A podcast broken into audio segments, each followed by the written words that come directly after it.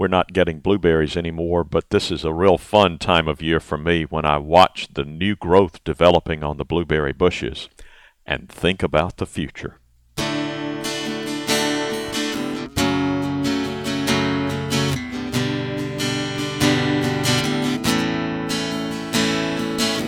Welcome to Longleaf Breeze, subsistence farmers using three simple principles approaching but never reaching subsistence. It's gotta be fun while we're doing it, and we don't make all misstatements. And now, Lee and Amanda Borden.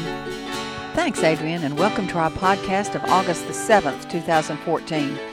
It's encouraging, it's actually exciting to see what's happening out in our orchard this year because we've been able to harvest enough fruit to actually not just eat it, but we hope make lots of jam. We talked last week about the apples and um, about the fact that you made a lot of jam out of the apples. You bet. but And- we have more fruit coming on. if I can be very personal for a moment, um, as you know, my primary bailiwick is fruit, and your primary bailiwick is vegetables. And uh, right from the start, you started bringing in basketful, baskets full of vegetables each night during the growing season, during the you know main summer growing season, particularly spring and fall, not so much during the heat of the summer. And I watched all of that with a little bit of low grade envy because we were planting fruit trees and we were tending fruit trees and we were watching them, but we weren't really getting much production out of them. Well, finally, they are beginning to mature now, so we're looking at real abundance from the fruit as well as from the vegetables. Right. And that feels very good. And I guess it makes me want to say for anyone who is contemplating beginning um, to grow fruit, it's an exercise in delayed gratification. It's going to teach you humility and it's going to teach you patience. That's right. But um, because it just takes a while for a fruit tree to mature to the point that it will produce enough fruit to, to really enjoy.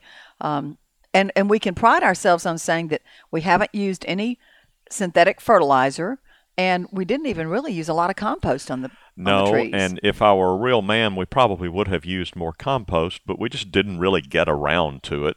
And we don't have much compost to work with. So, um, most of what our fruit trees have done, they've done more or less on their own. That's own. right.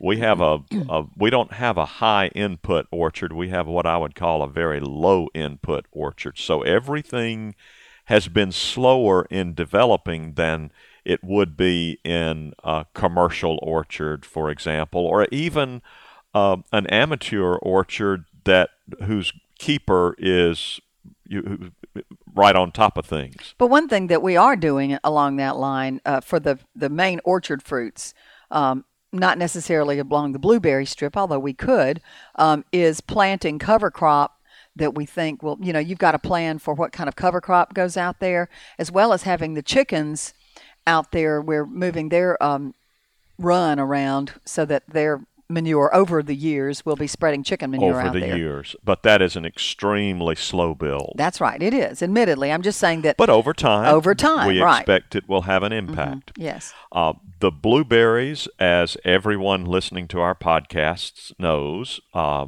I set on fire two years ago.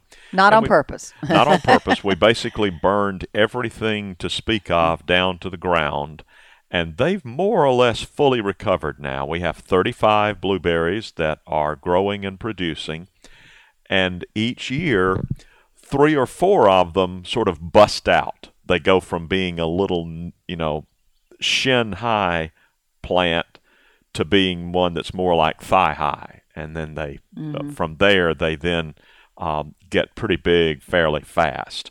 So each each year we're seeing more and more of them break out, and as they break out, each one that breaks out produces blueberries in much greater abundance. So the blueberries are coming on, and we are encouraged about future years. We've already talked about the apples. That's that's a great story, and but, we've already thoroughly explored it. I guess the next one up would be the pears, which I I still feel pretty good about. You know, the Oh, trees yes. are in great shape, and I think future years will uh, really give us some production we can be proud of. And of course, my favorite, the Asian persimmons are out there. And and what you said three trees are producing, right? That's right. Out of Three of, the six are producing, and the other three we're just not sure about, but we're going to be patient and watch them come on. And I say producing, we're not harvesting yet. It's early, but you can see the fruit on the trees. That's true. The persimmons will be the very last fruit to ripen and the very last fruit to cling to the trees. And in fact, uh, there are years when the leaves of the persimmons have already dropped and the fruit is still out there, which is kind of fun. Yes, it is. They're beautiful too. And tell us about the muscadines. Those yeah, are the coming on. muscadines is probably the the reason we're doing this podcast because um, we've had decent muscadine harvests in prior years, but um, for some reason I just feel like this is our breakout year. Um, we'll probably have twice as much of a harvest this year as we had last year, and last year was nothing to shake. You know, it was nothing to complain about. Um, what I think we'll probably do with them, the uh, we want to store some to freeze some whole berries to use for dessert. You don't, you're not big on this, but I love to eat five or six muscadines for dessert through the winter time, and if we store four or five gallon Ziplocs full of whole muscadines, then I can do that throughout the year. Right. I would love to do a little more this year than we did last year because I ran out of them in about uh, January, I think. Aw. Uh, we also hope to make muscadine jam, and this year I've told you that I'm I would like to at least try a different way of doing it. The the prior year when we made muscadine jam, we tediously took the seeds out of the berries and By hand. by hand. Yeah, it was, and boy, was it slow and uh, exhausting. I don't think either one of us is interested in doing that again.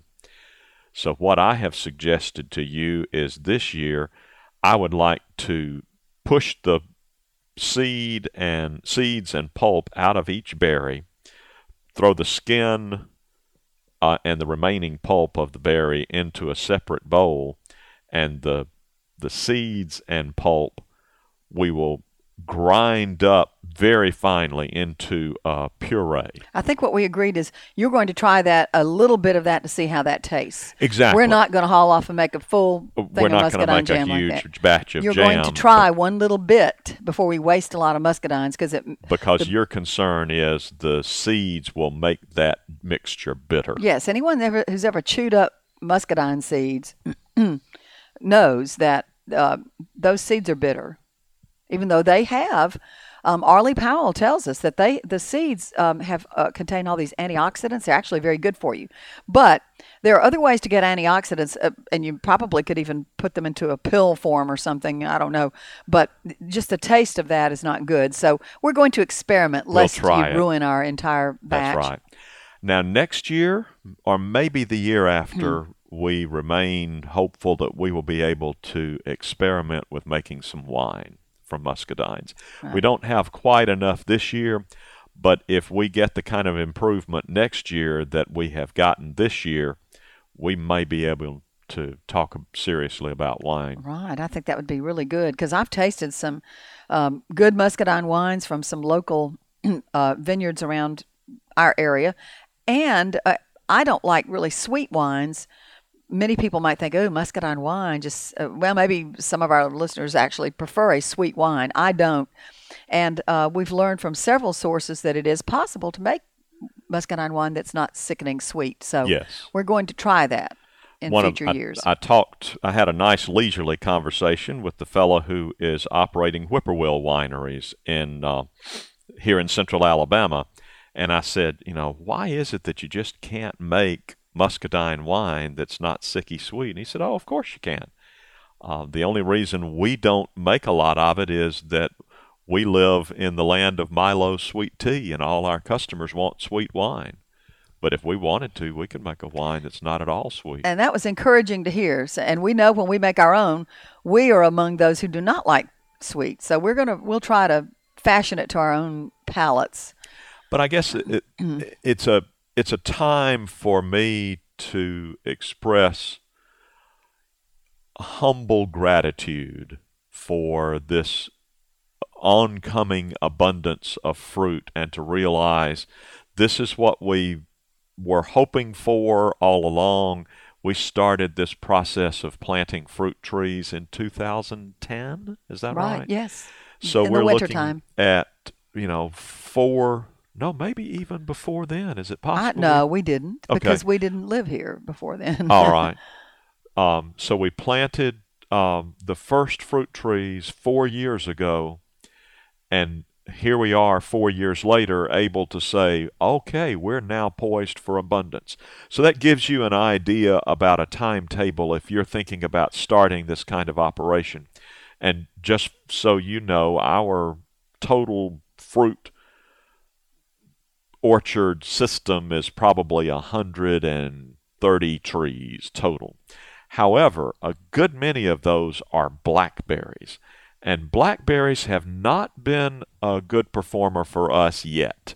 Now, maybe at some point they will become so. Right now, um, I'd say maybe 20, 25 of those trees are blackberries, and they're just really, I, I'm not inspired by them. And it would be nice if we had enough blackberries that I could make blackberry jam at some point in the future. So we'll but we're not out. close to that at this point. Um, we do have some plums that to this point have not produced that much. We've got a couple of Bruce plums, and we got the first plums off of them this year. And I, if I knew four years ago what they were going to taste like, I would not have planted them. They're big too. But what what I suggested to you is that go ahead and let them produce. Keep them there. They're nice trees. Um, they're healthy looking trees, and I can make plum jam or plum jelly from that. I like plum jelly. yeah, but you'd have to add so much sugar that it. Well, you let me worry about that. But but I do like the. I do think they might be possible jam. Uh, Um, um, maybe I- even I'm- wine. I'm maybe not cutting them wine. down yet, but if we don't get tastier fruit from them uh, in future years, I may be ready to cut them Well, down. I hope that you will at least allow me to try to make something with those plums before you do that. I will. Okay. We'll see they've, what- they've got another year, so Yeah, and, I and I fully expect you're going to get a lot of plums next Good. year. So. Okay, that's good. And the peaches have been disappointing because I think we had one year in which we had they were small, but they were really sweet And we- delicious. and delicious. But then nothing, Mm-hmm. nothing. and the we keep getting blossoms, um, but we don't get fruit from the peaches. And we've we've known all along that growing peaches without any, you know, fertilizer, pesticide, herbicide, and so forth, is a dicey proposition. Um, so you know, it's possible that we'll never get peaches to speak of. Fortunately, we didn't bank on that. You know, we kind of put those peaches in the ground to see if they might do something, and And we so could try adding some additional compost around those trees to see what happens. maybe. But I'm not sure I'd year. waste my compost on peaches. I might be inclined to use it on the blueberries and the muscadines, where I know it'll make a difference. And I'd like to talk about the figs before we wrap up for today because you brought in a, a, a small colander full of delicious LSU gold figs yesterday.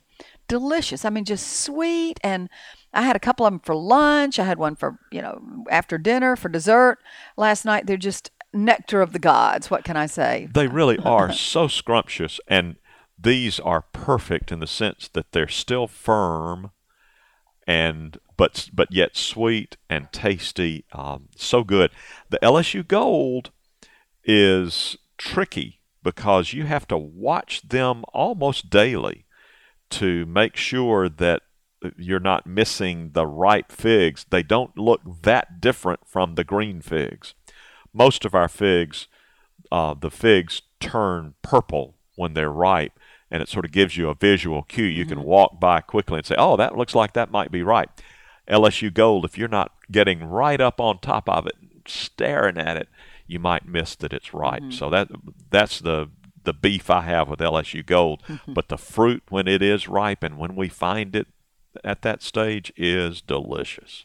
You're also seeing some uh, figs beginning to form on you said the brown turkey. The brown turkey and the LSU blacks are coming on. We've got a tiny little Papa John that's um, it's you know got three or four figs on it. and it's but tiny because it got killed back to the ground Right. with the frost. Right. And then we, our tiger fig has a few. Our tiger fig, for the first time this year, has four or five figs on it. So we'll have a chance to taste the fruit and see how I feel about it.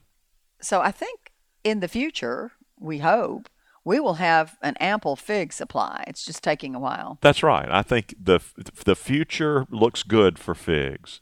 Now the pomegranates, we only have two of those trees left, and Yeah, and- they're not anywhere close to bearing yet. They're They- probably two or three years away from bearing. because they got killed back to the ground too, didn't they? They the did, and they were late being planted too. We planted they're- them what two, years, ago. Yeah, they're they're new newish trees, and they uh, haven't done well because of the cold. So we're hopeful though, if we can get through another winter and get some size on them, maybe in the future we have pomegranates. yeah.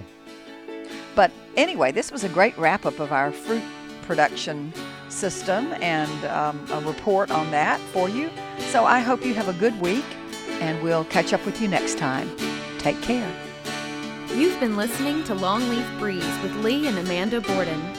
You can call the farm at 334 625 8682. Send email to letters at longleafbreeze.com. Our address is P.O. Box 780446, Tallassee, Alabama 36078. Visit us at longleafbreeze.com to learn more about the farm, to browse our archive, and to look over our planting database. You can also read the daily farm log and check in with Lee and Amanda. That's longleafbreeze.com.